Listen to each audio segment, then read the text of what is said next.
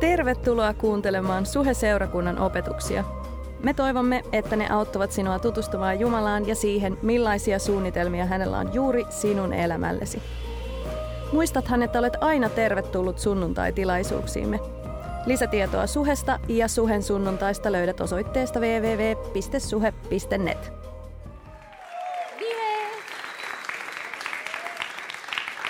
Hei ihan mahtavaa sunnuntaita myös mun puolesta. Tosi kiva olla täällä pitkästä aikaa teidän kanssa. Hyvä päivä ja leijonat voittaa kultaa, eiks niin? Et päivä vaan paranee. Me todellakin, niin me katsotaan peliä täällä tämän jälkeen, että oot enemmän kuin tervetullut jäämään meidän kanssa, jos haluat. Mä oon Mentun Kirsi, niin kuin Jaska tuossa jo mainitsi. Ja mä toivon, että me tämän seuraavan 30 minuutin ajan voidaan nautiskella Jumalan sanasta. Me voidaan hyötyä siitä, mitä Jumala haluaa meille tänään puhua. Meillä on tänään neljäs viikko menossa tätä Jolla on korvat, se kulkoon sarjaa. Se kertoo Jeesuksen vertauksista ja, ja tota, ensi viikolla se paketoidaan. Ja ensi viikolla paketoidaan myös tämä koko kevätkausi, joten älä missaa sitä. Meille on myös tulossa vieras puhuja ensi viikolla, joka on alun perin argentiinalainen, joten, joten tota, mielenkiintoista luvassa. Eli ensi viikolla nähdään, nähdään nyt ja ensi viikolla anyways. Mutta tänään puhutaan sadonkorjuu ajasta. Meillä on tota valmennustiimin naisten kanssa sellainen rutiini, että me luetaan raamattu läpi vuodessa joka vuosi. Tänä vuonna me tehdään se kronologisesti, mikä on mun, mun mielestä ihan supersiisti juttu, koska kun asiat tapahtuu aikajärjestyksessä, niin mun on helpompi hahmottaa isoa kuvaa. Mun on jotenkin helpompi hahmottaa, että, että mitä niin kuin isossa kuvassa tapahtuu, kun mä näen, että mikä tilanne liittyy mihinkin, mikä tapahtuma liittyy mihinkin. No toisaalta, kun vedetään tällä tyylillä, niin kaikki isojen profeettojen kirjat pitää kahlata putkeen. Ja se on kyllä hieman hengästyttävää, täytyy myöntää. No nyt tällä kertaa, kun mä lueskelin niitä ja nyt ollaan siinä menossa, niin mä kiinnitin huomiota ihan erityisesti muutamaan kohtaan, mitä Jumala puhuu näille profetoille, koska mä tiesin, että tämä kyseinen saarnasarja, missä me nyt ollaan, oli tulossa. Jesajalle Jumala sanoo, että mene ja sano tälle kansalle, kuulemalla kuulkaa, älkääkä käsittäkö, katsomalla katsokaa, älkääkä ymmärtäkö. Paaduta tämän kansan sydän, sulje sen korvat, sokaise sen silmät, ettei se silmillään näkisi, ei korvillaan kuulisi eikä sydämellään ymmärtäisi, ettei se kääntyisi ja tulisi terveeksi.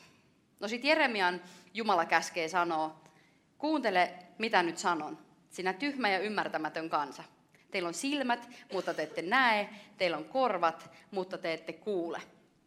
No Hesekielille Jumala sitten sanoo, sinun tulee puhua minun sanani heille, kuulkoot tai olkoot kuulematta, he ovat uppiniskaisia. Ja Markuksen evankeliumissa luussa neljä, jakeessa yhdeksän, Jeesus sanoo, että jolla on korvat, se kuulkoon. Kuulit sä? Hei, rukoillaan vielä ennen kuin aloitellaan. Isä, kiitos, että sä avaat meidän korvat kuulemaan tänään.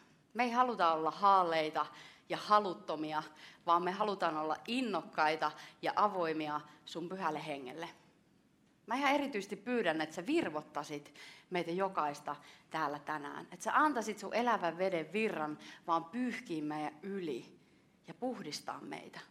Niin, että kaikki ne taarat, mitä meissä on, sais vaan valkastua ja ne sais alkaa heijastaa Kristus sun kaltaisuutta. Jeesuksen nimessä. Amen. Meidän tämän päivän vertaus löytyy Markuksen evankeliumista luvusta 4 ja jakeet on 26-29. Paikka on siis lyhyt ja ytimekäs. Mä itse asiassa valitsin tämän vertauksen sen takia, että mä uskon, että Jumala puhuu tämän meidän seurakuntaa varten jo viime tammikuussa. Tämä on, tämä on puhutellut meitä staffina paljon, joten mä halusin jakaa tämän tänään myös teidän kanssa. Ja mun rukous on se, että tämä saisi synnyttää meissä uskoa, ja tämä saisi synnyttää meissä jokaisessa ymmärrystä siitä, että missä ajassa me suhena tällä hetkellä ollaan. Mutta luetaan. Markus 4, 26-29. Jeesus sanoi, tällainen on Jumalan valtakunta. Mies kylvää siemenen maahan, Hän nukkuu yönsä ja herää aina uuteen päivään, ja siemen orastaa ja kasvaa, eikä hän tiedä miten. Maa tuottaa sadon aivan itsestään, ensin korren, sitten tähkän, sitten täydet jyvät tähkään. Ja heti kun sato on kypsynyt, hän, herättää, äh, hän lähettää sirppinsä, sillä korjuun aika on tullut. Markuksen evankeliumi on lyhin kaikista evankeliumeista. Todennäköisesti se on kaikista evankeliumeista myös vanhin, ja Matteus ja Luukas on käyttänyt sitä lähteenä, mutta ainakin ihan varmasti se on kaikista lyhin. Mutta se ei estä sitä, etteikö tämä huikea evankeliumi sisältäisi tällaisia ainutlaatuisia osuuksia, niin kuin tämä vertaus, mikä meillä on tänään. Eli muut evankelistat, Matteus, Luukas ja Johannes, ei ole kirjoittanut ylös näitä Jeesuksen sanoja, vaan tämä on ihan tämmöistä omintakeista Markusta. Tätä vertausta kutsutaan usein itsestään kasvavan viljan vertaukseksi. Ja tämä on tietyllä tavalla niin kuin osa Jumalan valtakunnasta kertovaa vertaussikermää. No ennen tätä tämän päivän vertausta, niin luvussa neljä Jeesus puhuu tämän huikean kuuluisan kylväjävertauksen. Ja sen jälkeen opetuslapset on vähän ymmällään ja ne ei oikein tajunnut, mitä Jeesus tarkoitti sillä vertauksella, joten Jeesus sitten päätyy selittämään sen heille.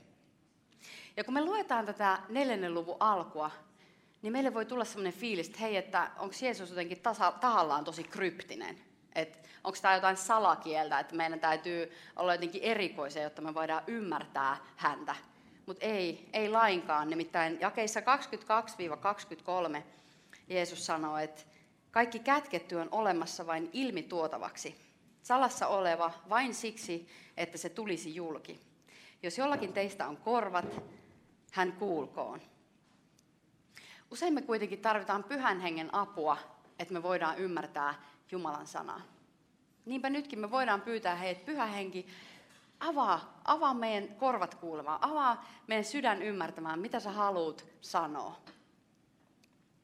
Ja, ja niin kuin Paavali kirjoittaa roomalaiskirjeessä, niin usko tulee kuulemisesta ja kuulemisen synnyttää Kristuksen sana. Tämä tämän päivän vertaus usein tulkitaan joko koko kristikunnan näkökulmasta, tai sitten se voidaan tulkita yksilökristityn näkökulmasta. Ja tämä on se näkökulma, mikä me otetaan nyt tänään. Eli me katsotaan niin kuin yksilökristityn näkökulmasta. Jakeessa 26 Jeesus siis sanoo, että tällainen on Jumalan valtakunta.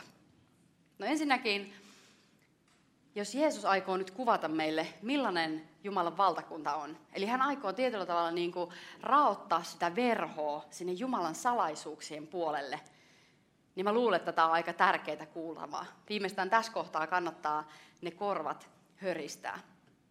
Jeesushan julisti maan päällä ollessaan evankeliumia sanoilla, Jumalan valtakunta on tullut lähelle, kääntykää ja uskokaa hyvä sanoma.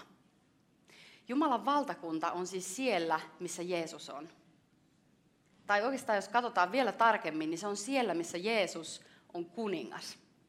Koska valtakunnassa on aina kuningas. Tällä hetkellä se on tietenkin, hän on jatkuvasti kuningas taivaassa.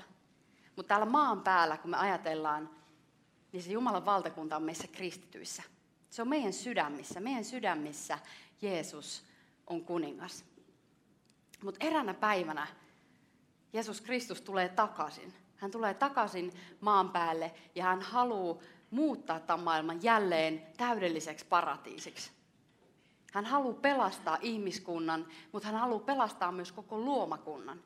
Niinpä jo tänään meidän kristittyjen tulisi olla äärimmäisen kiinnostuneita meidän ympärillä olevista ihmisistä sekä meidän ympärillä olevasta luonnosta, koska Jumala on niistä kiinnostunut. Hän haluaa eheyttää ja pelastaa ne molemmat.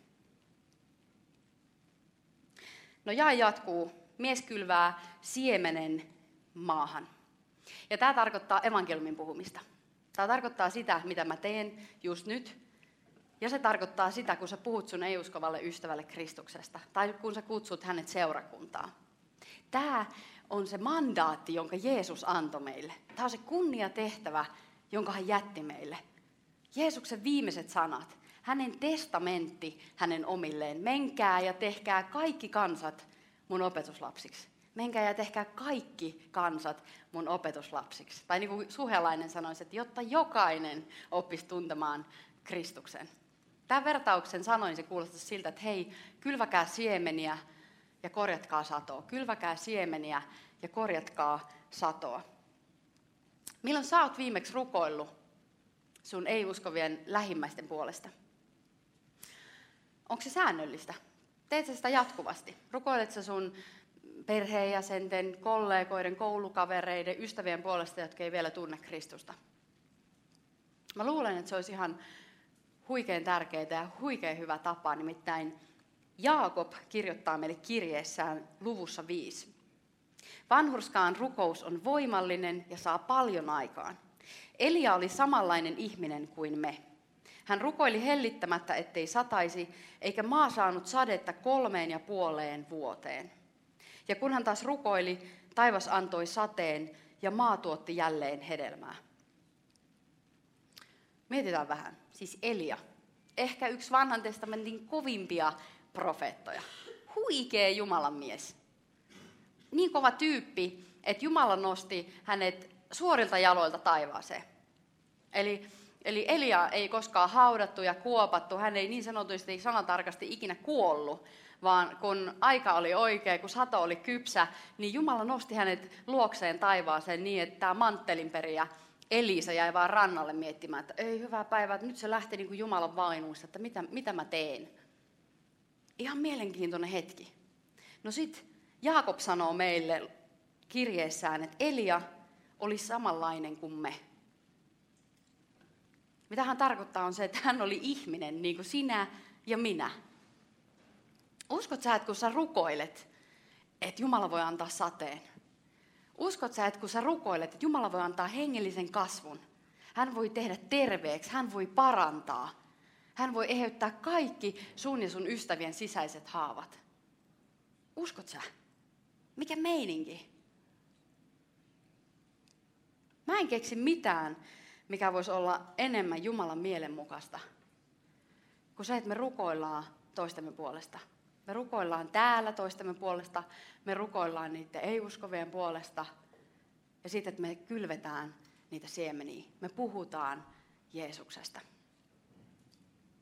Jakeet 27 ja 28. Hän nukkuu yönsä ja herää aina uuteen päivään, ja siemen orastaa ja kasvaa, eikä hän tiedä miten. Eli tämä mies, joka kylvi sen siemenen, ei tiedä miten. Maa tuottaa sadon aivan itsestään, ensin korren, sitten tähkän, sitten täydet jyvät tähkään. Tästä kohdasta mä voisin nostaa teille varmaan miljoona eri pointtia, koska me ollaan staffin kanssa mutusteltu tätä vertausta jo tammikuusta lähtien. Tuntuu, että joka viikko Jumala nosti aina uuden näkökulman, jonkun uuden ajatuksen tästä, mikä sinänsä on mielenkiintoista ja ihanaa, koska, koska Jumalan sana on aina tuore.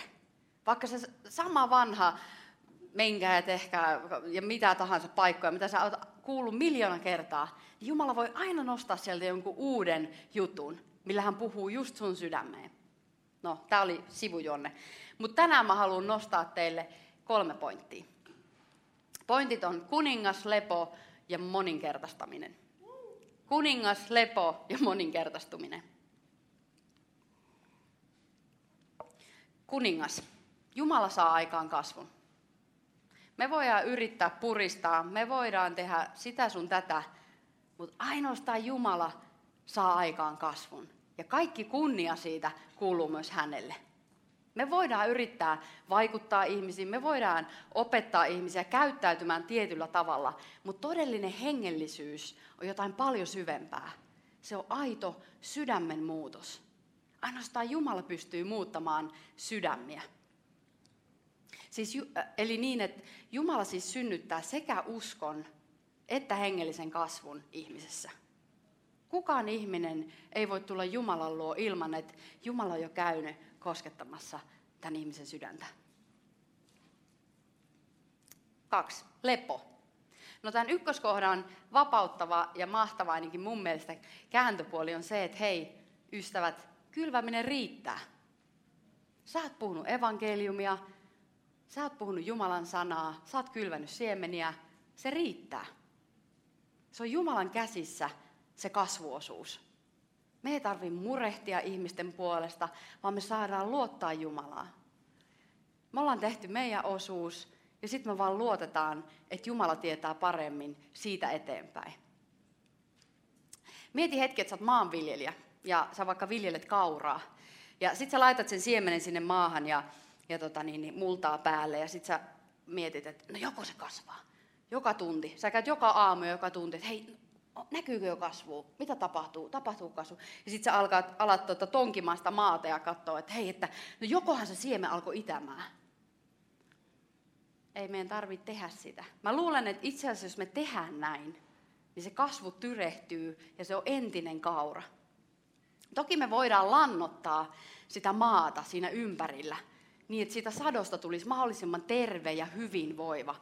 Mutta tiedätkö, kasvua me ei voida saada aikaan. Pysytään meidän oman, omalla tontilla ja levätään Jumalassa. Kesä tulee. Kesälomat tulee. Kuka innoissa? Yes. Todellakin. Siellä joku uupunut työläinen. Niin, tota, niin, niin. Mä halusin just muistuttaa sua Jesse erityisesti, että muista levätä. Muistetaan levätä. Loma on tulossa, muistetaan levätä. Mulle henkilökohtaisesti loma on tärkein aika vuodesta. Se on se aika vuodesta, kun mä lataan mun akut. Se on aika, minkä mä voin ihan erityisesti, tietysti kun mulla ei ole perhettä myöskin, niin se auttaa siinä, niin mä voin erityisesti käyttää sen ajan etsimään Jumalan kasvoja. Mä voin ihan erityisesti hiljentyä hänen eteen ja vaan kuunnella, mitä hän haluaa puhua mulle henkilökohtaisesti sekä seurakunnasta. Ja Jumala aina puhuu. Se on ikään kuin se hetki, kun mä saan kiivetä vuorelle, tietsä. Mä oon siellä vuorella ja mä näen tosi kauas. Jumala maalaa mulle sellaista huikeita maisemaa. No välillä vähän vähemmän huikeita, mutta kuitenkin hän maalaa huikeita maisemaa. Ja, ja mä oon silleen, että et, ei vitsi, tää on innostavaa. Niin kuin, tää on innostavaa. Ja kun mä saan kuulla Jumala ääntä ja olla hänen kanssaan, niin mä tuun lomalta voimaantuneena ja fokuksella. Mulla on fokus. Mä tiedän, mitä mun täytyy tehdä seuraavana kautena, koska Jumala on puhunut mulle. Mä uskon myöskin, että nyt lomalla, kun sä etsit Jumalaa ja sä tota, vaan hiljennyt hänen eteen, niin mä uskon, että Jumala haluaa monelle meistä sanoa, että hei, hyvin tehty sinä uskollinen palvelija. Hyvin tehty sinä uskollinen palvelija. Sä voit nostaa jalat pöydälle ja hymyillä ja siemailla, mitä ikinä sä tykkäät siemailla. Sitten mennään kolmaseen nopeasti. Mieti kauran tähkää. Mietitään nyt hetkistä tähkää. No niin, me ollaan viljelty ja sitten alkaa syntyä niitä viljoja ja tulee se kauran tähkä. Ja siinä on moninkertainen määrä siemeniä. Yksi siemen meni maahan, mutta sitten sieltä tulee kymmen, kymmenkertainen määrä tai monikymmenkertainen määrä siemeniä takaisin. Jumala on moninkertaistamisbisneksessä. Jeesus puhuu jakeessa 20, että hyvään maahan istutetut siemenet tuottavat satoa 30, 60 tai 100 jyvää. Tämä voi esim. tarkoittaa sitä, että sä puhut evankeliumi jollekin. Sitten tämä Jumala antaa tälle ihmiselle uskon ja kasvun, ja tämä ihminen alkaa lähteä ja puhua evankeliumia. Hänen kauttaan tulee uskon 30, 60, 100 tyyppiä. Se on puhunut jollekin, jonka kautta tulee 30, 60, 100 tyyppiä. Mun kaveri puhuu jollekin, sieltä tulee 30, 60, 100 tyyppiä. Sun kaverit 30, 60, 100 tyyppiä. Miettikää. Tämän takia me ei saada väheksyä pieniä alkuja. Tämän takia jokainen yksilö on tärkeä. Jokainen yksittäinen tapaaminen on itse asiassa tosi tärkeä ja merkityksellinen, koska Jumala voi yliluonnollisesti moninkertaistaa kaiken, mitä sä oot antanut, ja hän tuleekin tekemään sen. Jakeissa 24 ja 25 hän sanoo, Jeesus siis, huomatkaa mitä kuulette. Niin kuin te mittaatte, niin tullaan teille mittaamaan vielä sen ylikin. Jolla on sille annetaan, mutta jolla ei ole, siltä otetaan pois sekin, mitä hänellä on. Jumalan valtakunnan periaatteet ei ole samoja kuin maailman periaatteet. Jumalan valtakunnassa antaessaan saa. Me ei tarvitse ikinä pelätä, että me paletaan loppuun, jos me mennään Jumalan voimassa, koska kun me ollaan vain läsnä, kun me ollaan vain kuulijaisia hänelle, hän tulee moninkertaistamaan meille sen, miten me mitataan, meille mitataan takaisin ja sen ylikin. Viimeinen jae, 29. Ja heti kun sato on kypsynyt, hän lähettää sirppinsä, sillä korjuun aika on tullut. Sillä korjuun aika on tullut. Tämä usein, tämä niin kuin la, laini usein tulkitaan viittaamaan viimeiseen hetkeen. Siihen, kun kristitty on tullut täyteen kypsyyteen ja Jumala nostaa hänet taivaaseen. Mutta tämä voidaan tulkita tarkoittamaan sadonkorjuuta myös tässä hetkessä. Ja se on se juttu, mitä mä uskon, että Jumala puhuu meille tammikuussa. Hän puhuu meille, että korjuun aika on tullut. Johannes kirjoittaa evankeliumissaan luvussa 4, jakeissa 34. Ja nyt korvat herölle, suolaiset. Koska nimittäin mä luulen ja mä uskon, että tämä on erityinen paikka meille tänään. Suhe-seurakunnalle, rakkaille perheenjäsenille. Tämä on erityinen paikka tänään. Tämä on jotain, mitä Jumala ja laski mun sydämelle jakaa meille tänään rohkaisuna. Johannes 4, 34-38. Mutta Jeesus jatkoi. Minun ruokani on se, että täytän lähettäjäni tahdon ja vien hänen työnsä päätökseen. Te sanotte, neljä kuuta kylvöstä korjuuseen. Minä sanon, katsokaa tuonne.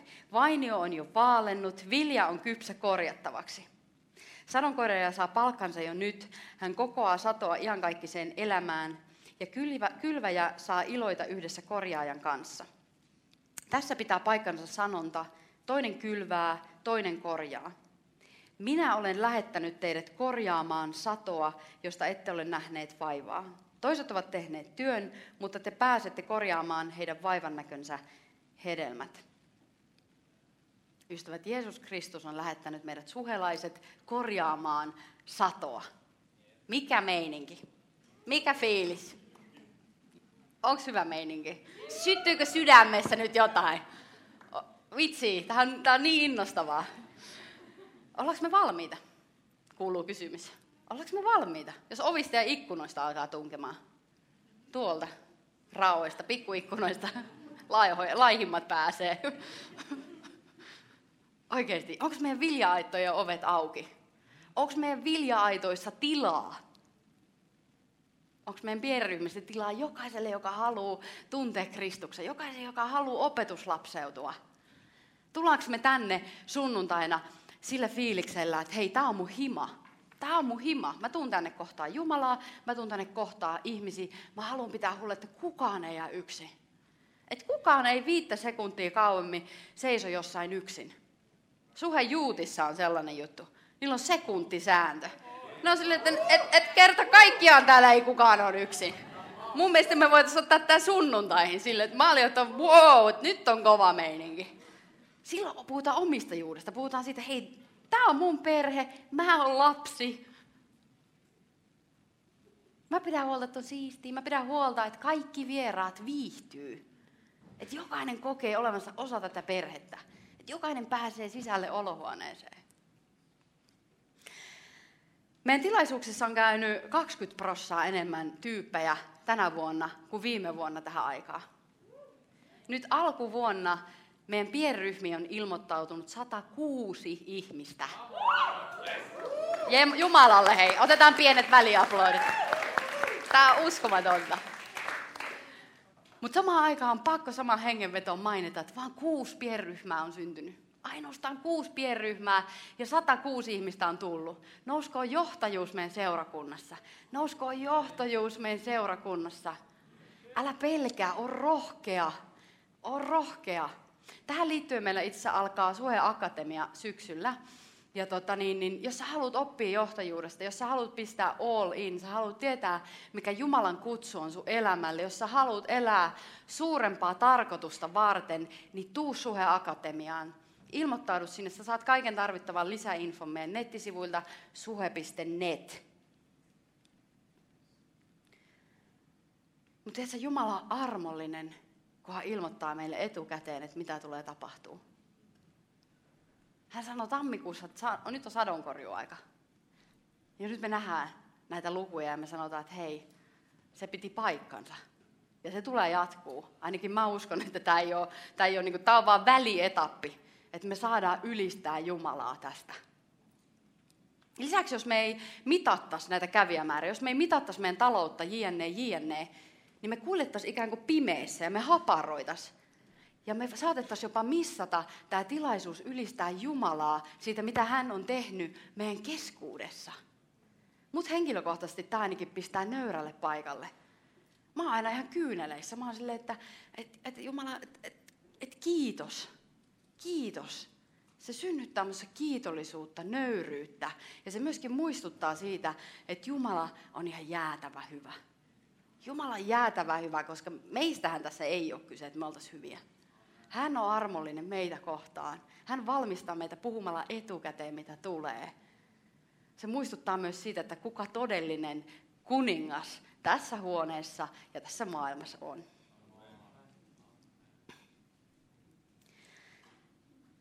No lisäksi mä väitän, että, että jos me ei katsota näkymättömään, niin mitään ei tapahdu näkyvissä.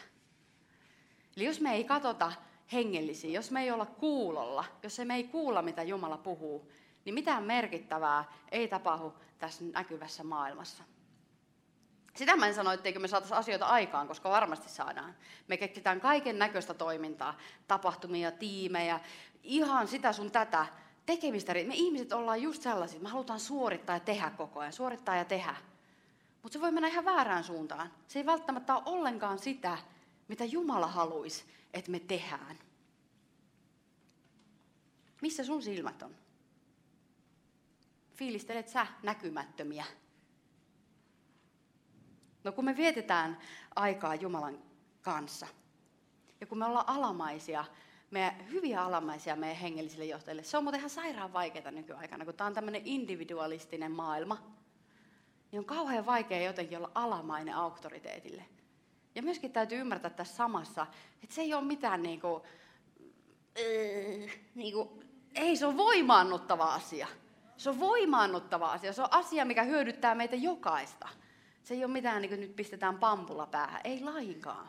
Ei käsitetä väärin. Mutta tiedätkö, silloin, kun me katsotaan sinne hengellisiin, niin silloin alkaa tapahtua. Silloin, silloin alkaa tapahtua. Silloin me ollaan pelin päällä. Mutta sitten, jos me katsotaan meihin itteen, jos me katsotaan vain meidän pienryhmään tai meidän kaveriporukkaa, niin silloin me unohdetaan helposti kaikki ne miljoonat pääkaupunkiseutulaiset, jotka ei vielä tunne Jeesusta. Ne haluaisi opetuslapseutua, mutta meidän silmät on jossain ihan muualla. Tulkoo hätä näiden kadotettujen pariin. Tulkoo hätä niiden puoleen meidän sydämeen. Koska nimittäin silloin meidän näkökenttä on rajoittunut. Se on liian pieni. Silloin meidän ruoka ei ole se, niin kuin Jeesuksella oli, että me halutaan täyttää meidän lähettäjän tahto. Silloin me ei olla voimaannuttu evankeliumin voimasta, me ollaan voimaannuttu omasta voimasta. Silloin me väsytään ja silloin tulee niitä burnoutteja. Ja sitä me ei haluta, ei totisesti. Jos sua väsyttää, niin ota rennosti.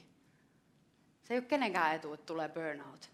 Mutta kun me ymmärrettäisiin se Jumalan valtakunnan periaate, että kun hän on se voima meissä, kun me, kun me voimaannutaan pyhästä hengestä, niin hommia tapahtuu ilman, että me väsytään. Se on jotain yliluonnollista, jotain, mitä ihminen ei voi käsittää. Mutta niin se vaan menee. Miten siisti. Nyt tulee se leijona quote, mistä toi Jaska puhuu. Lisäksi jos meidän näkökenttä on tosiaan liian pieni, eli me ollaan näin eikä näin, niin tota, meillä on hyviä tiimipelaajia. Leijonat on voittanut sen takia, että ne on pelannut loistavasti tiiminä. Ei sinne kentälle voi mennä häröilemään niin kuin Jaska tekee. Ei sinne kentälle voi mennä. mä tein tämän ihan vaan tämän äänen takia, koska mä en ajattele niin Jaskasta ollenkaan. Me ollaan hyvät ystävät. Tuota, niin, niin, varsinkin kun se kehuu mua kauniiksi. Sehän hyvänen aika. I love you, brother. Niin tota, todellakin, todellakin. Meillä on staffissa vähän outoa huumoria. Antakaa meille anteeksi. Anyway, se pointti oli siis se, että, että sinne kentälle ei voi mennä luistelemaan ihan mitä sattuu. Sä et voi hiihellä ihan niin kuin sun omia reittejä, vaan sun katseen täytyy olla kiekossa, pelikavereissa ja vastustajassa. Sä etit syöttöpaikkaa, sä etit laukaisupaikkaa ja sä puolustat. Puolustaminen on myös super tärkeää, koska meidän vihollinen on todellinen. Hän on todellinen. Hän haluaa napata niitä meidän kylvämiä siemeniä. Hän ha- haluaa tallaa niitä pieniä, pieniä taimia, joita siellä pellolla näkyy. Mutta ei me anneta, kun me puolustetaan.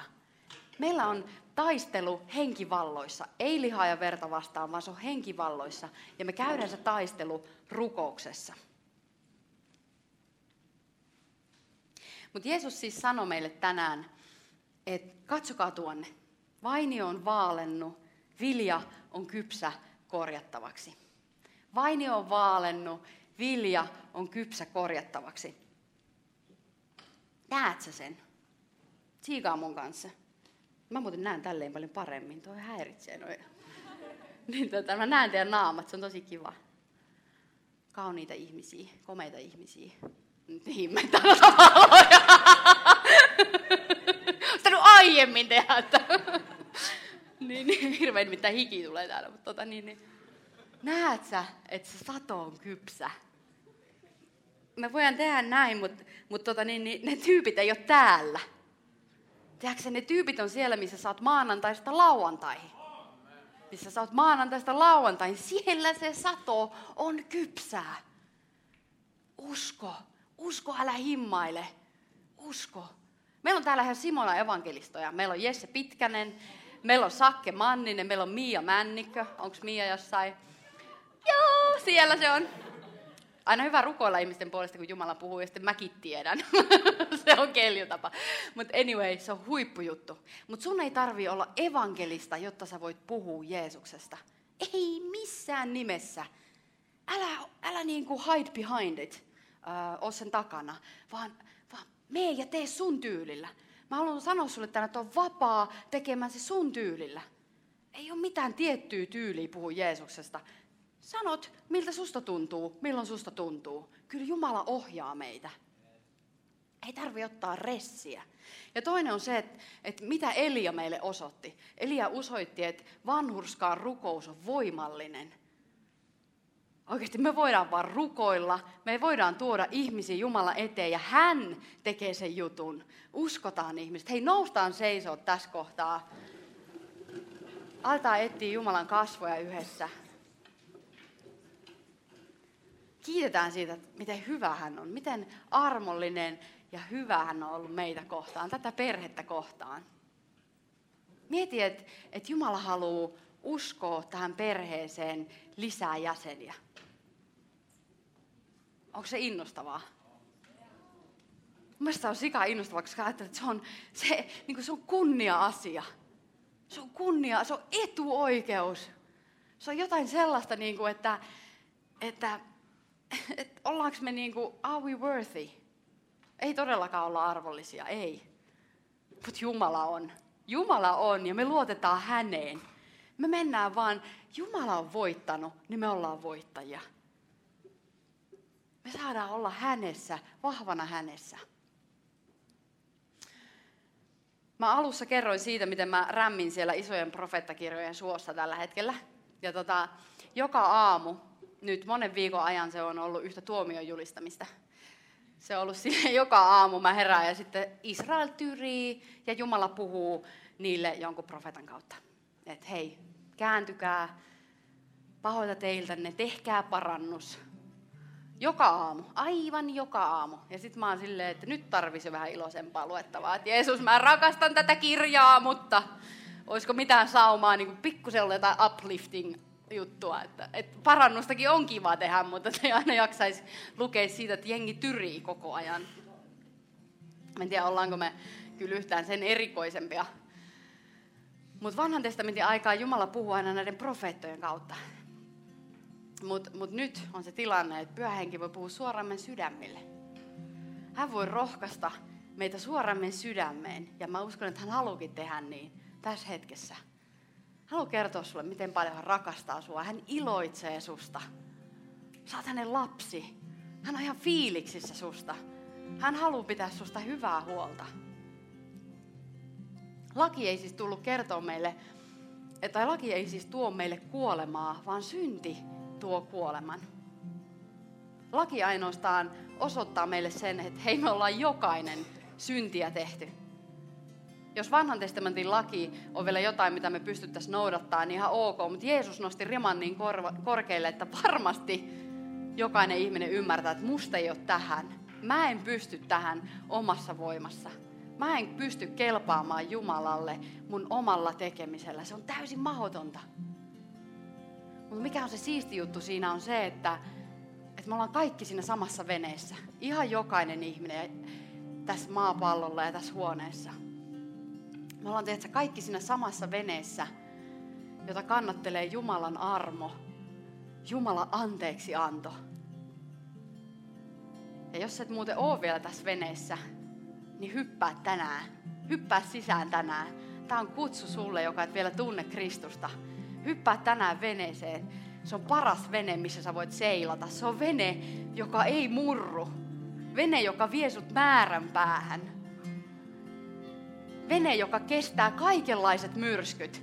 Ja tyynellä se seilaa niin kuin todella upeasti. Se on huikea vene. Aivan huikea vene. Me tarvitaan Jeesusta Kristusta. Me tarvitaan häntä. Hän rakasti meitä niin paljon, että hän tuli ihmiseksi. Hän lähti, hän jätti niin kuin taivaan kirkkauden ja tuli ihmiseksi meidän tähden. Hän kärsi ihan hirvittävän ristin kuoleman sen takia, että sinä ja minä voitaisiin elää vapaana kaikista synnin kahleista. Hän tarjoaa meille vapautta tänään. Vapautta kaikista menneistä, nykyistä, tulevista synneistä. Armo riittää. Armo riittää. Ota vastaan armo tänään.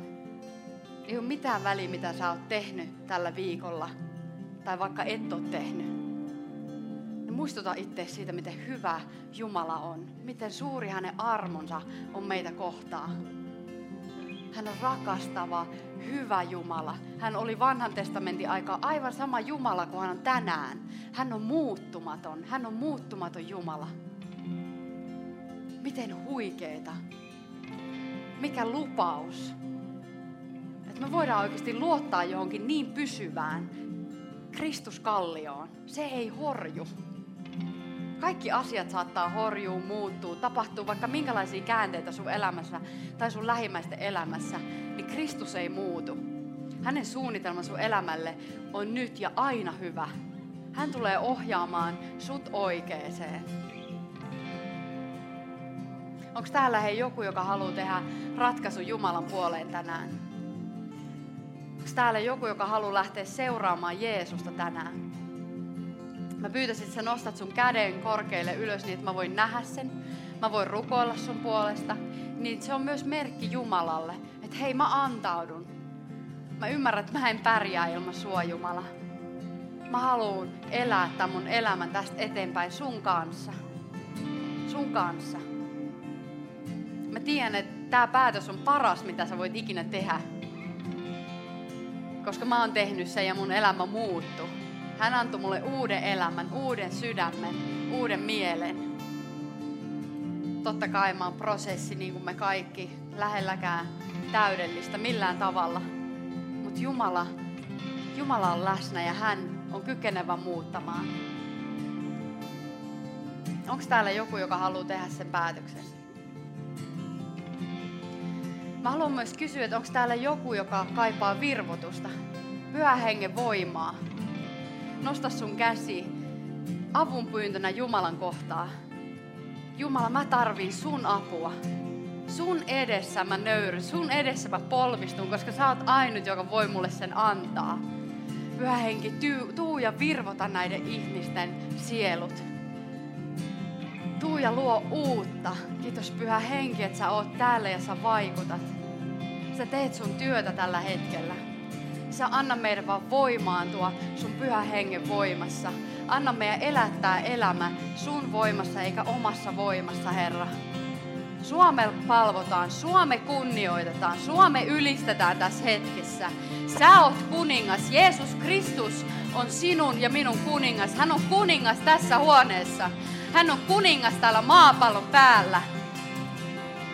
Jeesus Kristus. Ystävät, ylistetään Jumalaa, lauletaan hänelle. Hän on hyvä. On armo niin suuri Kiitos, että kuuntelit. Ota rohkeasti yhteyttä, jos haluat tietää lisää suhesta tai siitä, kuka Jumala on. Löydät meidät Facebookista, Instagramista ja Twitteristä nimellä Suheseurakunta. Meistä olisi myös mahtavaa kuulla, miten Jumala on koskettanut sinua näiden opetusten kautta. Voit lähettää meille tarinasi osoitteeseen seurakunta.suhe.net. Jos haluat olla mukana tukemassa työtämme taloudellisesti, löydät ohjeet kotisivuiltamme www.suhe.net.